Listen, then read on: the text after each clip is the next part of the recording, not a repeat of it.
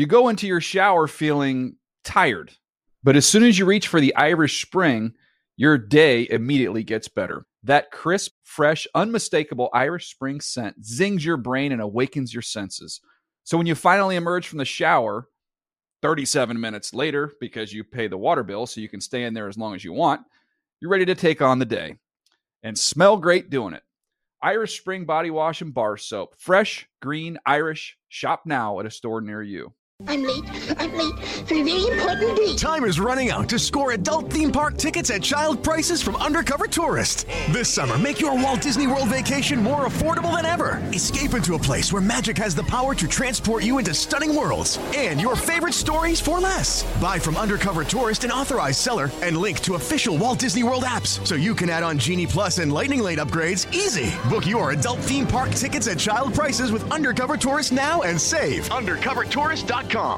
Hey everyone, this is Jodie Sweetin from the podcast How Rude, Tanneritos. I've been needing a quick getaway with my family, and the 2024 Hyundai Santa Fe is the perfect vehicle to take us there. It has standard third row seating, so I'm able to pack my entire family, plus pets, in the car while also having enough room for our camping essentials. Available HTRAC all wheel drive will get us through any dirt trails, and available dual wireless charging pads will ensure we never have to worry about getting stuck with a dead phone in the middle of nowhere. Visit HyundaiUSA.com or call 562-314-4603 for more details. Hyundai, there's joy in every journey. This is Dan. Before we get to the podcast, got to tell you about FanDuel. The NFL season isn't over yet. If your season long fantasy football league just isn't cutting it, get your mojo back at fanduel.com and pick a new team every week. Joey Watson, Jay Watts from New York played fantasy football on FanDuel for less than two weeks last season and won over $30,000. Join him and the hundreds of thousands of other users who have already won money. Go to fanduel.com and click on the microphone in the upper right hand corner. Use our code around and sign up now. A new user special. It's ending soon. FanDuel will match your first deposit dollar up to 200 bucks.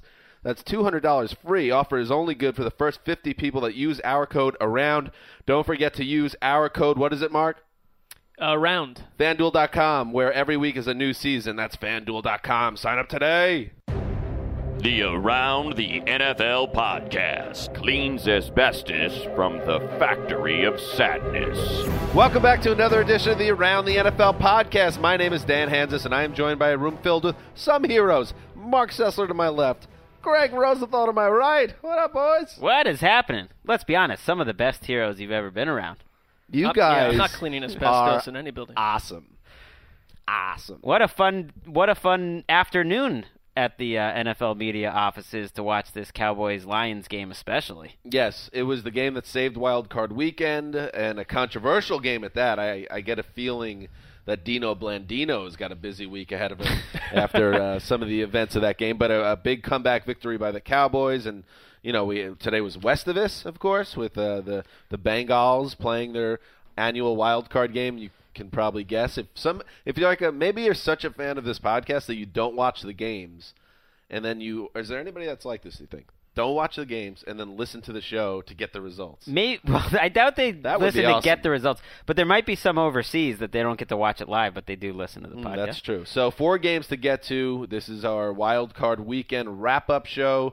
Chris Wesseling, uh, of course, on Westivus, a holy day, he was off, uh, and we're certainly not going to check. that was in by with him. accident, but it worked out well. Well, around 8 a.m., we received a color photo on his on his Twitter feed of a what seemed to be a vast Bloody Mary bar at a at a local establishment, Yes, and, it was I, roughly 8:15 in the morning. I don't imagine that he touched that. I mean, he's not a guy that No. likes to imbibe, but he is off. We're not going to get him on the phone just to play it safe. But Wes, we can imagine, will sleep with a smile on his face, almost like you got a Red Ryder BB gun on Christmas Day, because we had the Red Rifle in Cincinnati to thank for that. But let's start, as I called it, the game that saved Wild Card Weekend in Arlington, Big D, where Tony Romo threw two touchdown passes to Terrence Williams, including one late in the fourth quarter, giving the Cowboys 24-20 win in the wild card round, eliminating the Detroit Lions in a wild game that I feel like people will be talking about for a long time.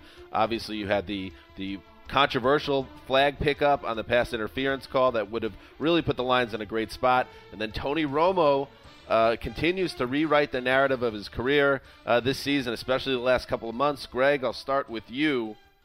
Tony Romo leads the Cowboys past the Lions. Is this the new Tony Romo, and does that make the line uh, the Cowboys a dangerous team here down the stretch? No, they're definitely dangerous. They're an offense first team, which is what I like in the playoffs. Their defense didn't look great today.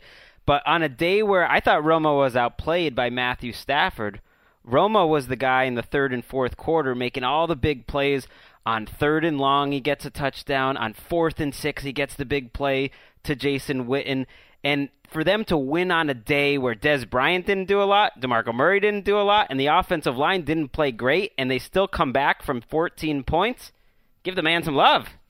I feel I feel for Lions fans though because for a team that has had no success in the postseason, for for most adults living in Detroit and around the area, you've seen nothing. Right. And Oh, this- this was a you know the reversed pass interference call that's going to be talked about in Motown for months. Well, let's talk about it. Since Sure. It, I mean, what did you guys think of it when you saw it? It- Well- the thing that killed me was just the lack of explanation. Lack of explanation. If they explained it was it, weird. Right. It Your was instincts are they throw the flag initially. That to me, I need I need a clear explanation, and so did Jim believe Caldwell. and a- they announced it. It's a twenty. It's a twenty to seven lead, I believe, at this point for the Lions. They, if this, uh, if they call it, prob- well, they did call it, but if they didn't pick up the flag, the Lions would have had it inside, I believe, or around the red zone, uh, and they would have 20 to 14 lead at the Okay, time. yeah. twenty to fourteen lead at the time. Uh, but I thought 2017. it Sorry, was 20 I to keep messing this up. 17. Yeah. So I think here's the two part two parts of this. First of all, if you're a Lions fan, you have every right to be angry, and the people were going nuts on Twitter about this. Uh, that basically the game was handed to the Cowboys under uh, nefarious circumstances, which is silly. But also, I get the frustration about the call. The other part of it, though, that really drives me crazy, it's still after they pick up that flag, fourth and one from around midfield, and that's a chance where you have to go win a game. You have Joique Bell, who's, who's running well in that game. Uh, but they Jim Caldwell punts the ball away. Well, they try to get an offsides initially, Right. and it doesn't work, so they're sitting at fourth and six. They go for the punt. I agree. I thought that was gutless, Yeah. and I feel like especially in these type of games, that's how you lose. there was when a you- lot of time left, but to- people What, agree. what a Team away. contrast, though, between Jim Caldwell and Jason Garrett. The football gods frown on the punt on fourth and one, but how about Jason Garrett? He goes for it on fourth and goal on the goal line in the third quarter, late in the third quarter. Yes. By now, that, that play is almost forgotten. They get that. Fourth and six. The logic was you go for it there, but I've seen Jason Garrett and other types of coaches punt or even try to kick a long field goal. He goes for it there. So the Cowboys went for the win, and as much as that call, it was a terrible non-call. I mean, it was an obvious penalty. Yeah.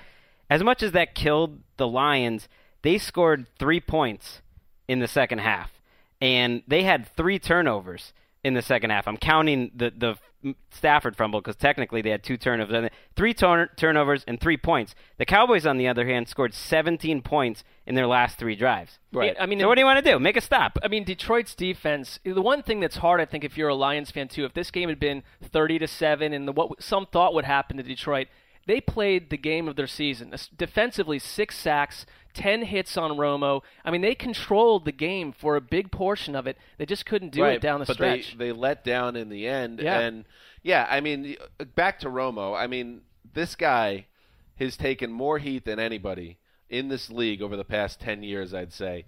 And I think this is something to watch now. Now, they're going to Green Bay next week, where, uh, very interesting, Dallas 8 0 on the road, Green Bay 8 0 at home. Uh, I think how many times we see it every year, there is the quarterback of the team that gets hot. Mm. And and we're seeing Romo as a guy to me that could potentially be that guy. As insane as that would be, and if you imagine how how he would be um, covered and how people would be going crazy if it was the Cowboys involved in that type of Flacco like run. Uh, but he can be that guy, and I think they're going to hang in that game because I think Romo is an MVP level quarterback playing his best football of his career. Well, and, and for him to hang in that game and then to move on potentially probably to Seattle, if they ever were to get into the Super Bowl, they will have Wow. proven it. We're No, looking Now, far ahead Listen, here. I'm, I don't want to. I'm not. I don't think it's that crazy because I think Dallas is not a fluke team on any level. They are built to win these type of games if their running game is working. I, I don't think they're a fluke team either, but I think Cowboys fans and Romo and everyone should enjoy this game Sure. because it was a 14 point comeback. This is only the second playoff win of his career, first in five years, and you know, this might be it. This might be the high point in what has been a really surprising, amazing season. And the way that they did it today, it just showed a little more mental toughness. The defense, which I think is a problem, and it's going to be a big problem in Green Bay, Yeah. did not play well in the first half, but they did play well in the second half, and they got the big sacks at the end when they needed it. Another guy who I think gets you know taken taken to town year after year in Dallas is Jerry Jones, and and for a good reason for a lot of it. But this is a guy that against the you know the outcry of the fans stuck with Jason Garrett, stuck with Romo. You know I think he probably wanted to draft a quarterback, namely Johnny Manziel. Thank God they didn't do that.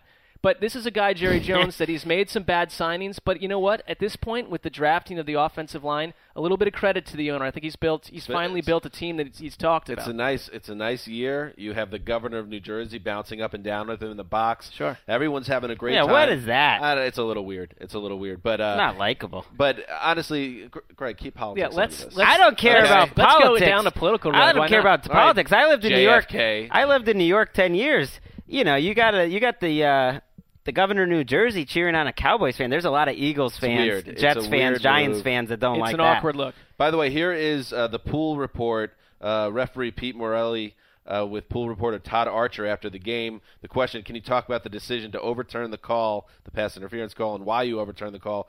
The back judge threw his fl- flag for defensive pass interference.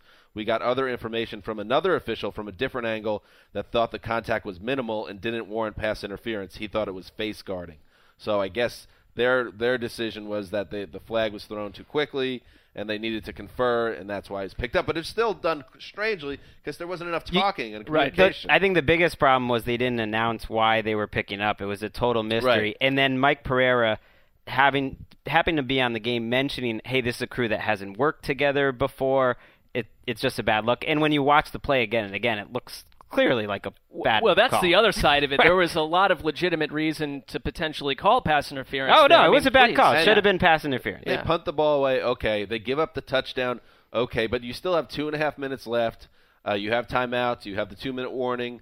You get a gift from God, which is Demarcus Lawrence uh, uh, recovering the fumble when Stafford gets sacked. I think on the second play of the final or the second to last possession, stupidly trying to run with it, loses the ball, so they get a second life. Oh, man. And then Stafford, who's had some nice moments at the ends of games, he loses another another fumble three minutes later, and then the game's over. And that's on the Cowboys defense in terms of giving them credit, and it's on the Lions offensive line, which I think had a really good day for most of the day. That pressure was getting to Stafford quickly. I, I don't think Stafford played poorly. I, I said it. I think he outplayed Romo overall. He had a nice game for the most part. Stafford was accurate, made it three or four really good plays. He had that play where he ran over the Cowboys Oh, defender. a yeah! I mean, he no, he, he he showed up. The whole Lions team proved that they're more than what I think a lot of people, including myself, thought they were coming into this. I I thought when they have a two touchdown lead though that they'd be able to salt it away with their running game against that Cowboys defense and you have to give the Cowboys defense credit for getting some stops and and I think it's weird but the biggest play in the game was the touchdown by the Cowboys at the end of the first half. yes. Mm. The, the, Because that came out of nowhere. They were getting dominated. It was fourteen nothing. That that came out of nowhere, and that just it made it a game where it really wasn't. I know it was 17-7 at half, but that gave them life. And Teryl Austin, the Lions defensive coordinator, did a great job. They were in Romo's face constantly in that first half, and that was part of the reason that was so shocking too. Because I feel like right before that, Romo had again he was ducking for his life, and Ugh. all of a sudden, bang, seventy-yard touchdown or whatever it was, and the game takes on a different complexion. So. Uh, this one, uh, if you're a Lions fan, this one stings. I feel for you, Oh, Kevin yeah. Patra. Yeah, Yeah, Kevin for sure. I hope uh, he's probably not going to the gym tomorrow morning. That's all I'm going to say. he's taking the day off, and he deserves it because that one was a, a killer loss. Probably been in multiple street fights tonight. and and and They Ndamukong win Suh, everyone. who had who had some big plays in this game, had a had one great sequence where he got the couple sacks. I he was emotional after the game. He was crying. He had to leave the podium because he was crying, and then he comes back a couple minutes later once he com- com- composes himself, and he just said, "This is a result I never saw coming." Like he was that confident, and I think he knows that this is probably it for him in Detroit, and they had this great chance, and they Yeah. had so many plays where if they just made one play, they probably win the game, and they didn't make any of those. It was almost like the the two kind of loser franchises of the last 10, 15 years, and it's just like who is going to figure out a way not to win this game? And it was the Lions. This is a game the Lions should have won. The Cowboys stole it, and that's the way. This You think the game works TV people are excited about Cowboys Packers Oh my just God. a little bit. That's incredible. we I mean, should to all get be the excited Cowboys, about the Cowboys being involved. This is fun. think I am. It's fantastic. I am. Ultimately, I'm happy. And I'm not a big believer in, hey, you built something this season.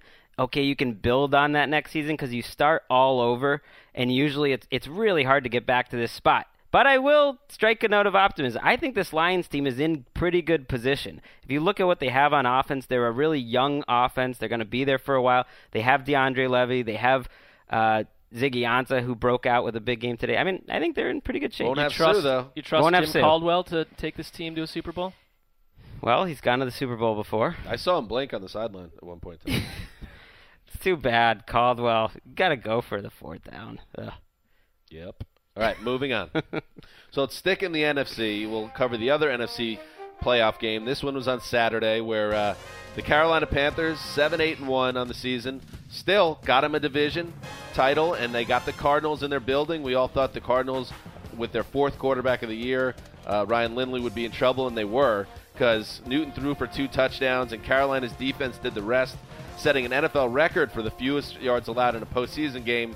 Final score 27 16 in favor of the Panthers over the Cardinals, who go home.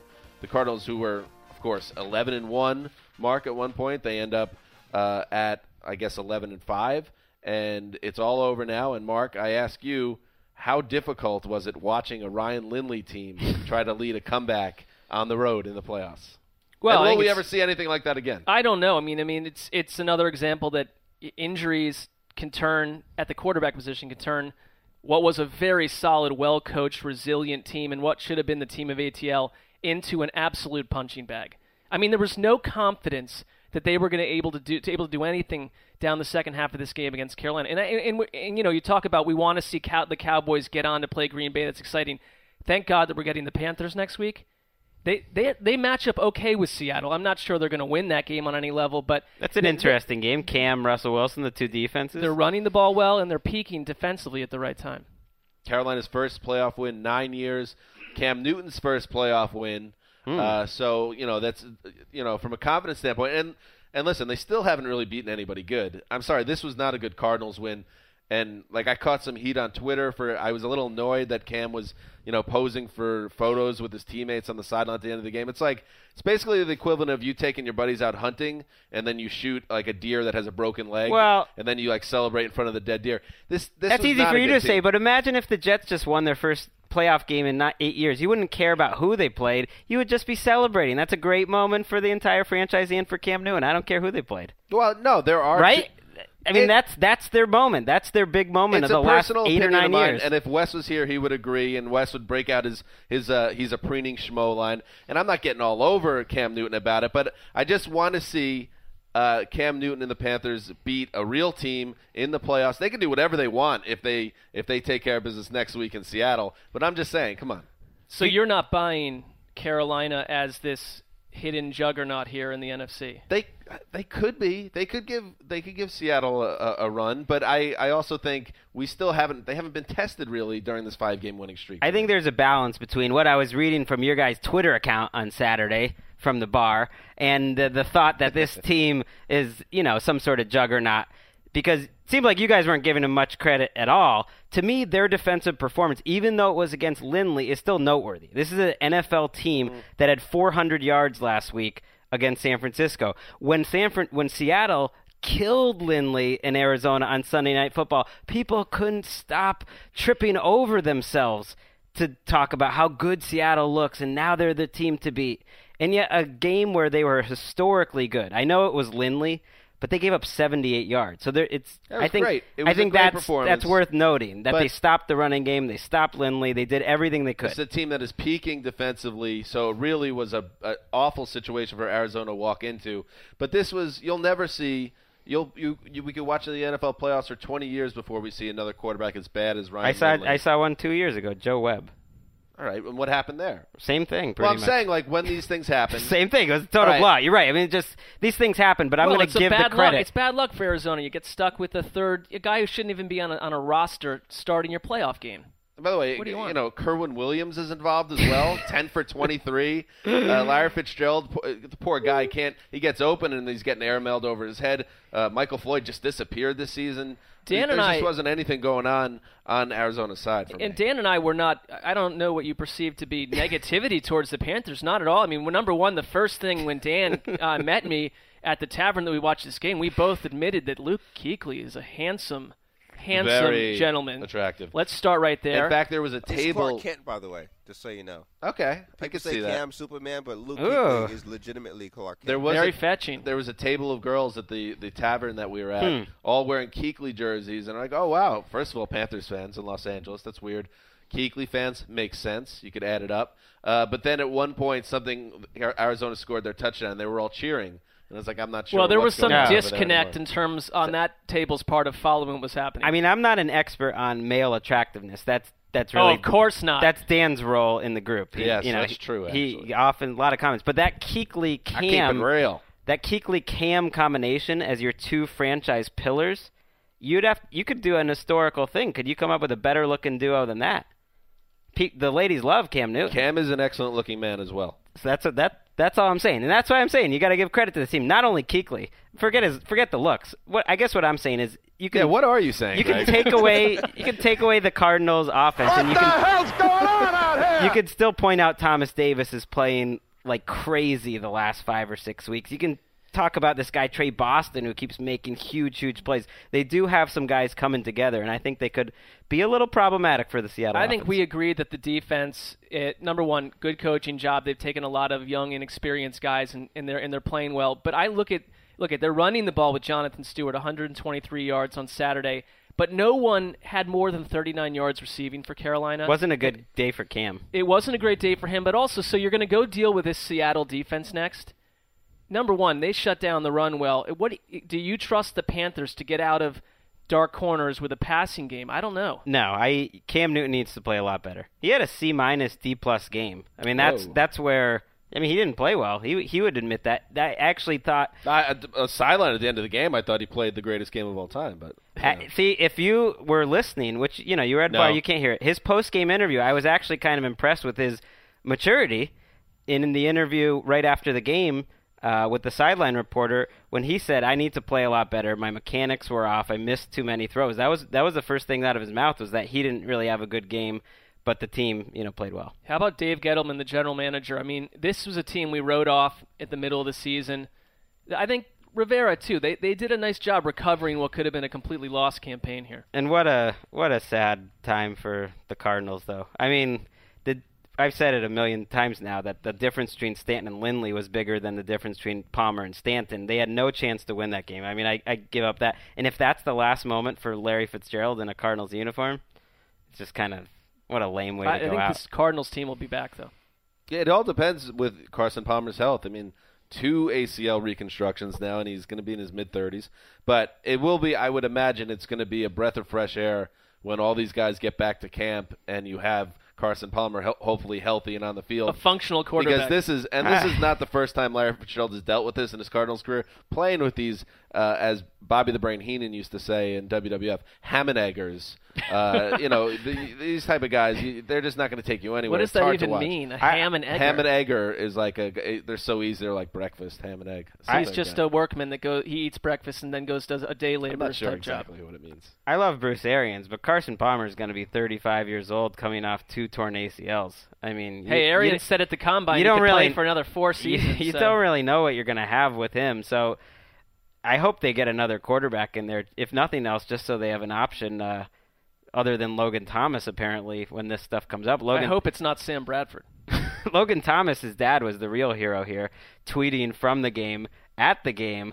Uh, that there's no way they're making the comeback with this guy behind center. Oh, no. Talking about Lindley. NFL dads, there, there needs to be like a etiquette class for a handful of NFL dads that just step way out of bounds at various times. Yeah, and he made another reply to someone where he just said, "Why did they draft this kid? You know, he made a huge mistake three weeks ago. What if he we doesn't just? know what they're thinking." What if we took Logan Thomas's dad and Larry Fitzgerald Senior, and then just got some cameras on him and put him in a house in Malibu? Got a podcast Hmm. that might do Throwing, better than uh, ours. Mike Vick's brother in that. Yes, Marcus, get that's Marcus good. involved. Oh, this is a great show. Get RG3's dad in there. NFL's now is looking for programming. If any of you guys out there are listening, All in the NFL family. we want executive title. producer titles. Or Dan. That's does, where the least. money is, by the way. Oh yeah. We just need to get attached to the project and then just cash in on the back end with the DVDs and VOD. Rack up a few that stuff. Emmys. Yeah. Oh, Emmy time. That's right. Are the, the reality shows get Emmys? I'm sure we could yeah, find Top a way to Top get an Chef Emmy always says they get a lot of Emmys. That's a reality show. You know, it's a great show, Shark Tank. Have I told you about that? Yeah, we've heard about it once or twice, Dave. All right, let's move on. Let's head to the AFC, and we're gonna uh, we'll we'll start with the Sunday game, which a great day for Chris Wesseling. It is Westivus, the Cincinnati Bengals for the fourth straight year under Andy Dalton leave the playoffs after one round. This time it was Andrew Luck and the Colts taking care of business. Uh, Luck threw for 376 yards and a touchdown.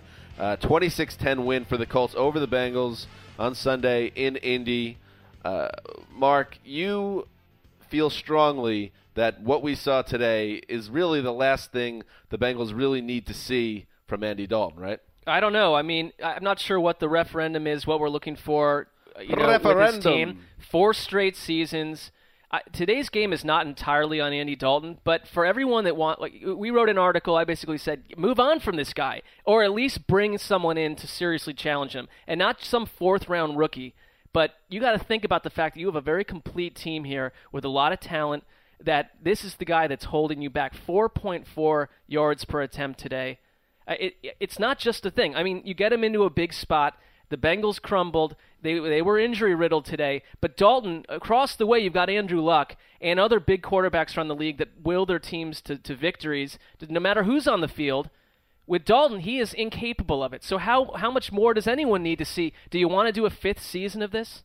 I don't. The bar is so low for Dalton that everyone after the game saying, "Well, this one's not an Andy Dalton," and and I get that because it's not totally. It was a complete Right. team loss. Everything the Bengals did defensively, running game, everyone's hurt was was bad. It was a miracle that they only lost by 16. On the other hand, he had 4.4 yards per attempt, and after the game, Marvin Lewis said, "Well, he thought Dalton played a good game, basically, because he avoided no, a turnover." no. And if that's the bar for your hundred million dollar contract quarterback, it's like that's just not how the NFL works anymore. This is the if you're a Bengals fan, the frustration is so easy. You know, obviously he's not working with a, a full stable of receivers, but the checkdowns to Gio Bernard over and over again in third and long scenarios where they're not even sniffing the sticks. And you know, this is just who he is. It's like he's not. He did take a few deep shots, but none of them really came close to hitting. And I will say, Dalton really needed Jeremy Hill to deliver a big game, and Hill didn't. He wasn't able to do it. Thirteen for forty-seven. That's not going to do. He did get in the end zone. He had Well- one carry in the second quarter. It was crazy. They went a, a, away They went from away him. from it. And but when they were running, it wasn't working either. It was eight rushes for 11 yards for the second and third quarter combined. Well, I think we, the, and listen, when you don't have AJ Green in there, and suddenly Vontae Davis basically is erasing Mohamed Sanu, you don't have Jermaine Gresham. Tyler Eifert's been out for he's gone for the season. You know, they I understand that Andy Dalton didn't have a full helping of weapons around him. At the and Hue Jackson as a play caller, first first a quarter and a half, did an outstanding job of like mixing in these players you'd never even heard of. Like they were getting, they were making plays, but that only works for a quarter or two when your quarterback cannot make plays on passing downs. It, we shouldn't underrate the people that were out of this game, though. Not only Green, but Gresham, their second leading receiver. Don Son- Dane Sanzenbacher, who's at least been around, would have been a better option uh, than some of their guys. Marvin Jones hasn't been there all year. Tyler Eifert hasn't been there all year. I mean, that's four of their top five or six receiving options. So that's Yeah. it's a disaster. Let me ask you something. So you think that if AJ Green were in this game, let's just start. I was him. gonna pick him. Well, you and did I pick did him. pick them, and I number one, I'm irritated that I fell for this because it was ill-conceived on my part. But I'm I don't not sure think that- what what you even fell for because you've been against the Ba- Bengals as a team to take seriously all season, and you are no Dalton fan. You've been on the record on that. Why did you even do this? I thought that this was there was too much of a tipping point of the Bengals cannot win in January and the same old thing that we say every year. But then that's exactly what happened. They're extremely frustrating, and you cannot sell this fan base on the same formula Here- next season. Here's what happened. These are human beings that had targets today in the Bengals game. Humans with targets, Ryan Hewitt, targeted, Rex Burkhead, targeted, Who was great for part of this game? Kevin Brock, targeted, Brandon Tate, targeted, Greg Little, targeted. and Cobi Hamilton. I Well, left. okay, I left out you made Mohamed up that Sanu and- last guy. No, no, he's a real person. He had That two guy of them. was made up. He had two targets. So yeah, I mean, here's the thing, and this is why I, I don't agree with you, Mark. And I'm not. I'm sick of defending Andy Dalton because I'm annoyed watching him too at this point. But this is not the game to bury Andy Dalton's career in Cincinnati because he was. It was a stacked deck against I'm him. not and a better quarterback maybe finds a way to make it work, but you got to be a damn good quarterback like Andrew Luck maybe. And maybe we should talk about the Colts. We should, but one thing, it's not just this game that I'm saying this. This you have Right. a four-year sample size Sure. for Andy Dalton, and we talked about this two years ago. He hit his ceiling as a rookie. Yeah, we apo- That's what concerns me. We apologize to Colts fans. Yeah, we're gonna talk be about talking the about Colts. We're On gonna the Colts. Talk about you plenty right now. We're gonna talk about you all week. You guys. You Probably can't- Probably just can't talking com- about Tony Romo. You can't complain about anything when you get Peyton Manning and then he leaves and you get Andrew Luck. I mean, give me a break. We shouldn't talk about Luck you. You guys so are so lucky. Lu- Andrew Luck is so good, and know, I wrote about this after the game. It it, it still drives me crazy uh, with jealousy that the Colts fans somehow got Peyton Manning and Andrew Luck back to back through just a, a wild series of events over one year. But this guy, and this wasn't his greatest statistical game, but it's just amazing to watch what he does. And there was one play in particular that really uh, put the game really away with how bad Cincinnati was playing. It was a touchdown pass about 40 yards to uh, Moncrief, in, in which uh, Luck faced some pressure. He moved up in the pocket, climbed the pocket. Then he had someone diving at his feet from behind, and Hanging he- on to his leg. yeah, as he's falling down, right before he falls down, he spots Moncrief. Perfect pass, hits him in stride, and he was somewhat covered on the play. Touchdown. And after the game, Charlie Chaz Pagano says, "Well, that's you know he's a magician, he's a maestro or maestro. That's what uh, Andrew Luck does. The guy is awesome." And another team, and I know they're going uh, next week. They're going to Denver. Luck is 0-2 in the postseason on the road so far in his career. But another team, you cannot count the Colts out because their quarterback is so good. And he makes it look easy. He finished with 376 yards. And you know what the story of the first half was for the Colts offense to some degree was T.Y. Hilton and Luck could not get on the same page. At one point, Hilton had three catches off 10 targets, left about 70 something yards, and a touchdown on the field, maybe two. Hilton still ends up with 100 yards. Right. Luck, I mean, it's like this is when they're clicking. The Colts, I would not want to be the Patriots. I would not want to be the Broncos. I wouldn't want to deal with this team. Well, not having a pass rush against Luck is just Killer. a suicide mission, and they the Bengals had no pass rush, and that's why it's on their defense too. The the defense didn't have a good game, but I thought this was Luck's best game of the entire season, and I I threw that opinion because he had some better statistical games. I threw that opinion. Uh, by uh, a blogger, a Colts blogger, Nate Dunlevy from Colts Authority, who I really trust, and he agreed with me, so that made me feel better. Dan can actually look. You see these chicken scratches? I have these little notebooks. You, it looks like uh, the ramblings of a madman. I took I, t- I do little notes that don't really mean anything, but I keep track of what I consider a good pass. I have a very high bar for this. And Luck had 6.5 in this game, which was the, the most I've had by anyone. Wait, does that all- mean he had half a good pass at one point? yeah, I give halves for like That's weird. good additions of like routine, like you know deep we, outs need or something. we needed a name for this. Only eight, Yeah. only eight bad passes. Anyways, that's the best ratio Scratches? anyone's had in any game that I've done all year. For what it's worth, it's just my made up stuff, but it stuck out to me that he had that many great plays without almost any bad throws, without many. If someone told me this weekend that Dan looks perplexed. By I'm the way. still. Uh, your writing is uh, amazing to me. if we if we were to see playoff action involving Trent Richardson, Brandon Weeden, Josh Cribbs, Oh, Greg comes. Little, and Rob Chudzinski, I would have thought that old Browns team from two seasons ago suddenly got hot. But no, other teams picked up the trash. Greg Little should not be on the football field, but I thought Cribbs looked pretty good for the Colts today. He's given them a little life in the return game. Hey, it's okay. He's giving them a little life. I mean, he's It's no like a uh, crazy. Mar- Well, I know. no, I he's think- no, Josh Cribbs no, is a I'm legend not, in Ohio. I, I, I, get think it. he has. I thought he's He's no he's, Zurlon. He's done a nice job. he's no for them. Zurlon Tipton. By the way, the lowest moment of Zurlon Tipton. there's the lowest moment of Trent Richardson's career here Oh. that they didn't give him a snap. That's saying something. He, he had an illness that he missed Friday practice for, but it's like you know if if Boom Herron missed Friday practice with an illness or, or any decent starting run back, he's still playing in that game because they need him. But instead, they use it as an excuse to play Herron and Zurlon. Well, and Herron, you know, base it seemed like Herron kind of got yanked after that fumble, Which is weird because it wasn't a, an egregious fumble. Like it was a really nice play from behind and getting punched out. But there, He had two it's a big fumbles, though, deal. total. Right. He had Yeah, two fumbles. okay. But Greg makes a good point. You think at that point, you listen, you're going to put Richardson in there to see what he's got. No, you go to And you got Zurlon. Zurlon. Someone Zurlon. shot out of an, like a cannon from outer space, another dimension, suddenly is playing running back for a playoff team. It's a little worrisome, and we'll get into the, the Broncos game, but it's a little worrisome how reliant they are on Hilton. Because I don't know if Nicks is make Nicks made a great play on that 45 yarder, but Nicks is not the speediest receiver in the world. Wayne is clearly not Wayne. It's just a lot of T.Y. Reggie- Hilton, and the, and the Broncos have a good secondary. Reggie Wayne has hit the stage of his career, by the way. Uh, growing up a huge Don Mattingly fan, by the end of his career with the Yankees, every time he would do anything, he would get a huge ovation by fans because he couldn't really play anymore, but he was just so beloved by the fan base. Reggie Wayne has hit that level with Colts fans now. He had one catch in this game for 12 years, 12 yards, and they gave him an ovation like he just won the Super Bowl.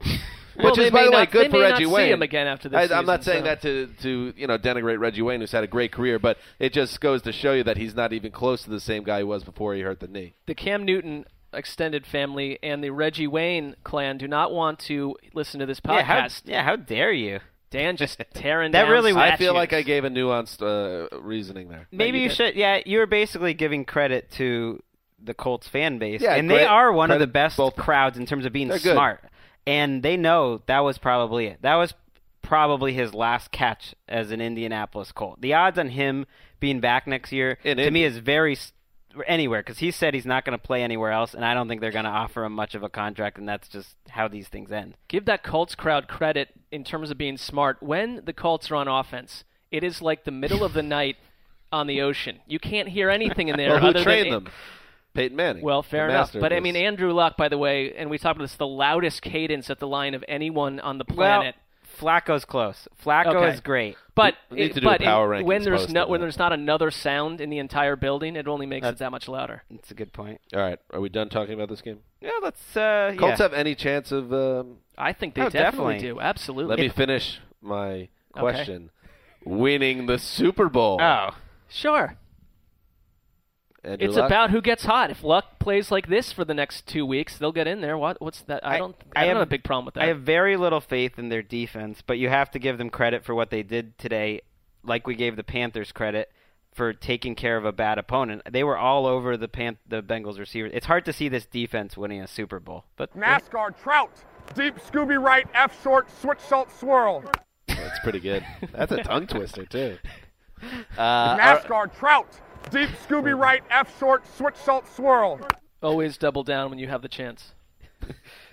by the way, loved your nautical reference. Just surprised it took this long in the show to get yeah.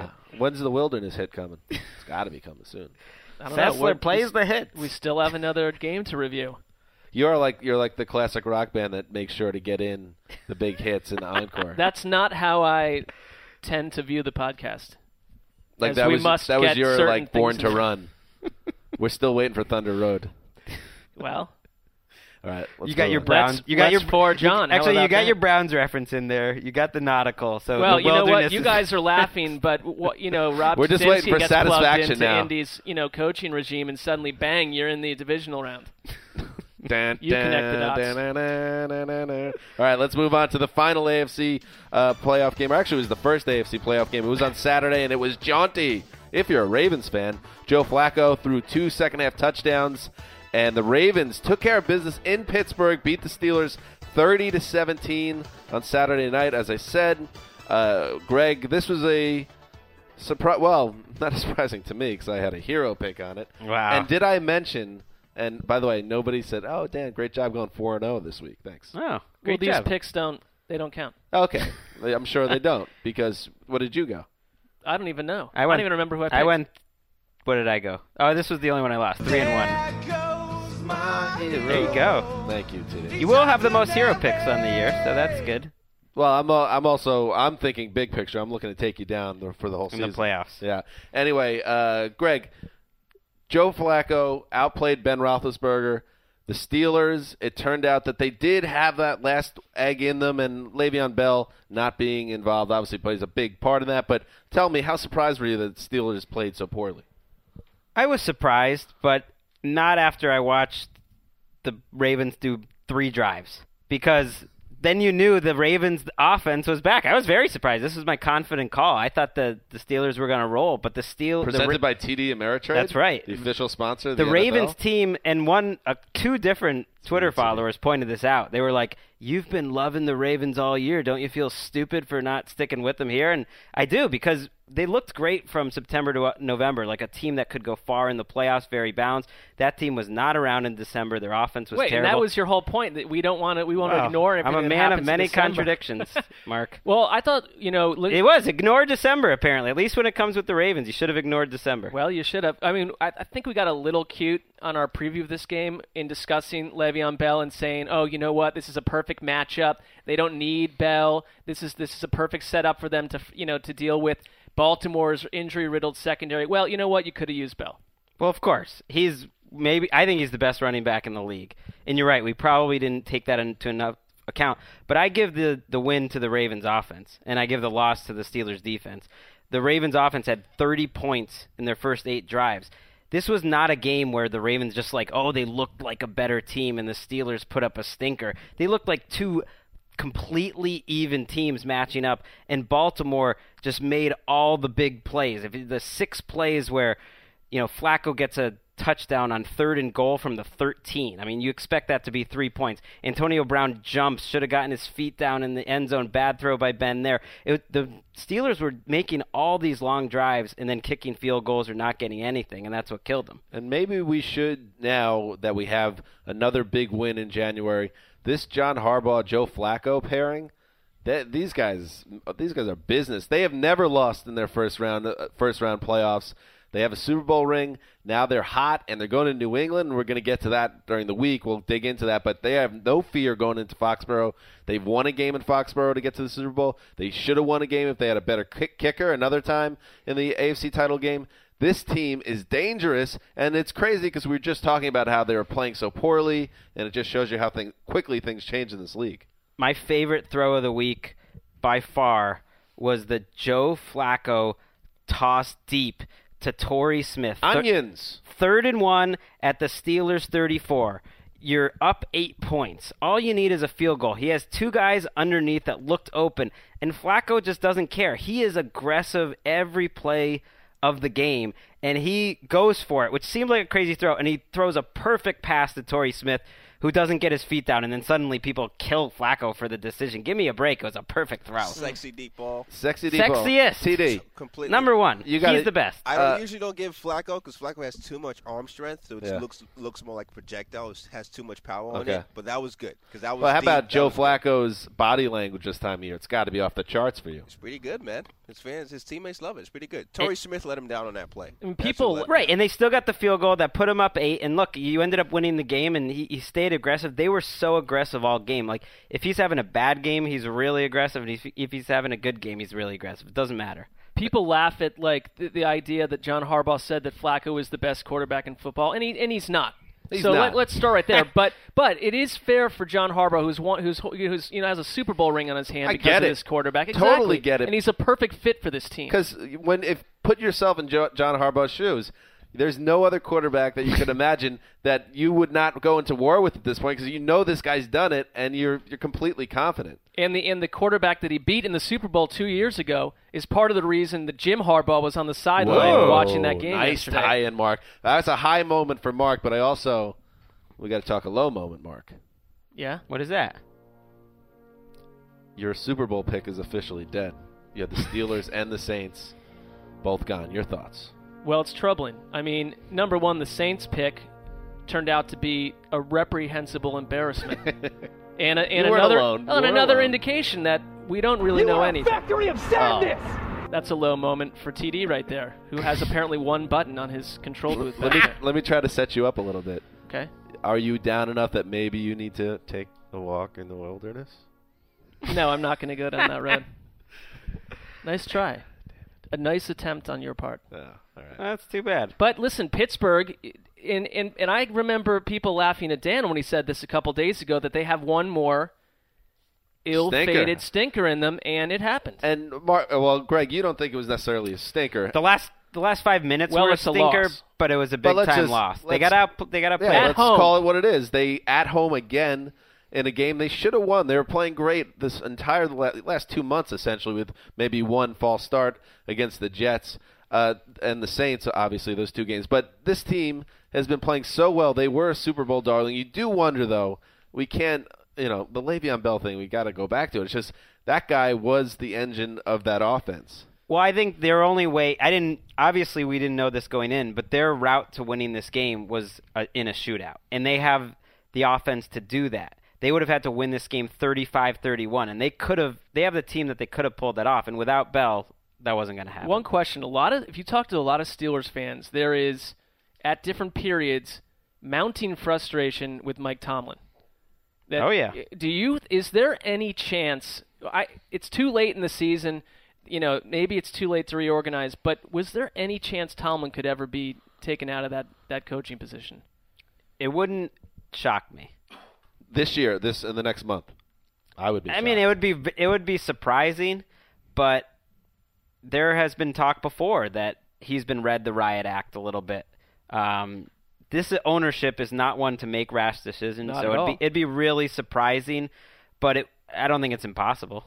Maybe they go get Sean Payton. I think I think Dick LeBeau is a more interesting name to talk about because you know they don't want to get rid of him, but it was on the defense to me. I, I bought into that they were playing better in December. Cameron Heyward looked good, Jason Worilds, and you know they were terrible in this game. They got no pressure. Troy Polamalu. I, I kept thinking, oh, oh, was that Polamalu? He finally makes a play, and then it was really Ross Ventrone. That's depressing. You know, oh, he's the guy with long hair on special teams. You never want to be mistaken for a guy named Ross. Just in general.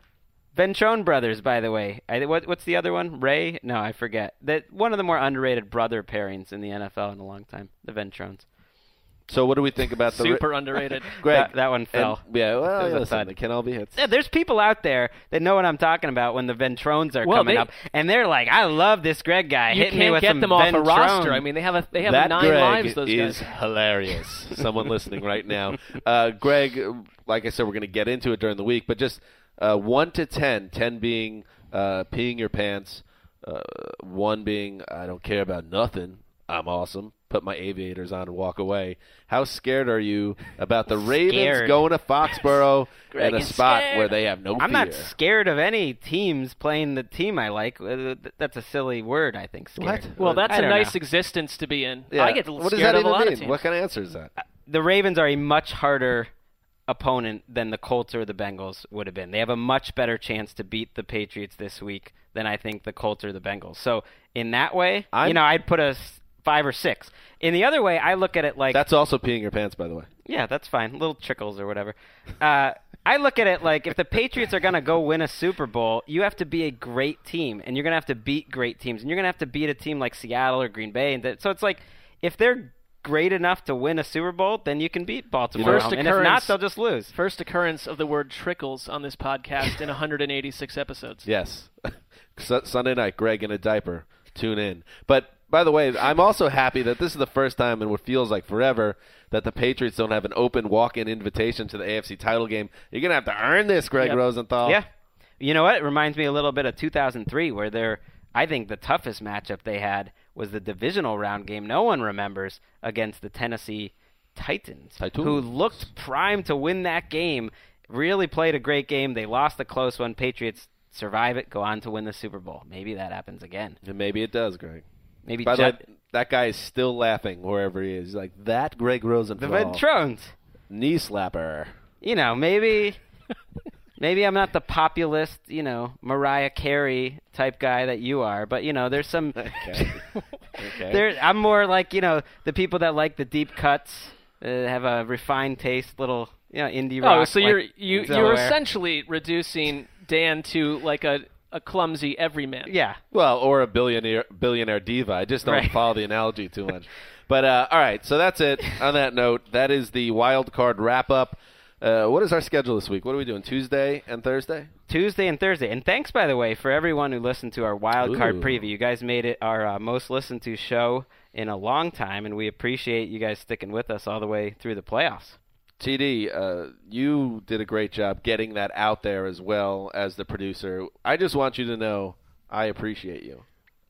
I do too. Mark's Strong the one job. that does No. I think TD, you are a professional in every Hey. sense of the word. Appreciate it, guys. I don't know where this is coming from. I don't know what. It you feels like a setup, want, doesn't it? But you know, fun No, show. Thank Here's you, thank you to the listeners. Thank you to TD. We will be back on Tuesday. Wes, I assume, will be with us because uh, Wes is will sleep with a smile on his face tonight. Westivus has come. Uh, this is Dan Hanzus signing off for the Sizzler, also known as Quiet Storm, and the Boss, and of course TD behind the glass. Till Tuesday. Thank you for listening. Wild Card Weekend's done.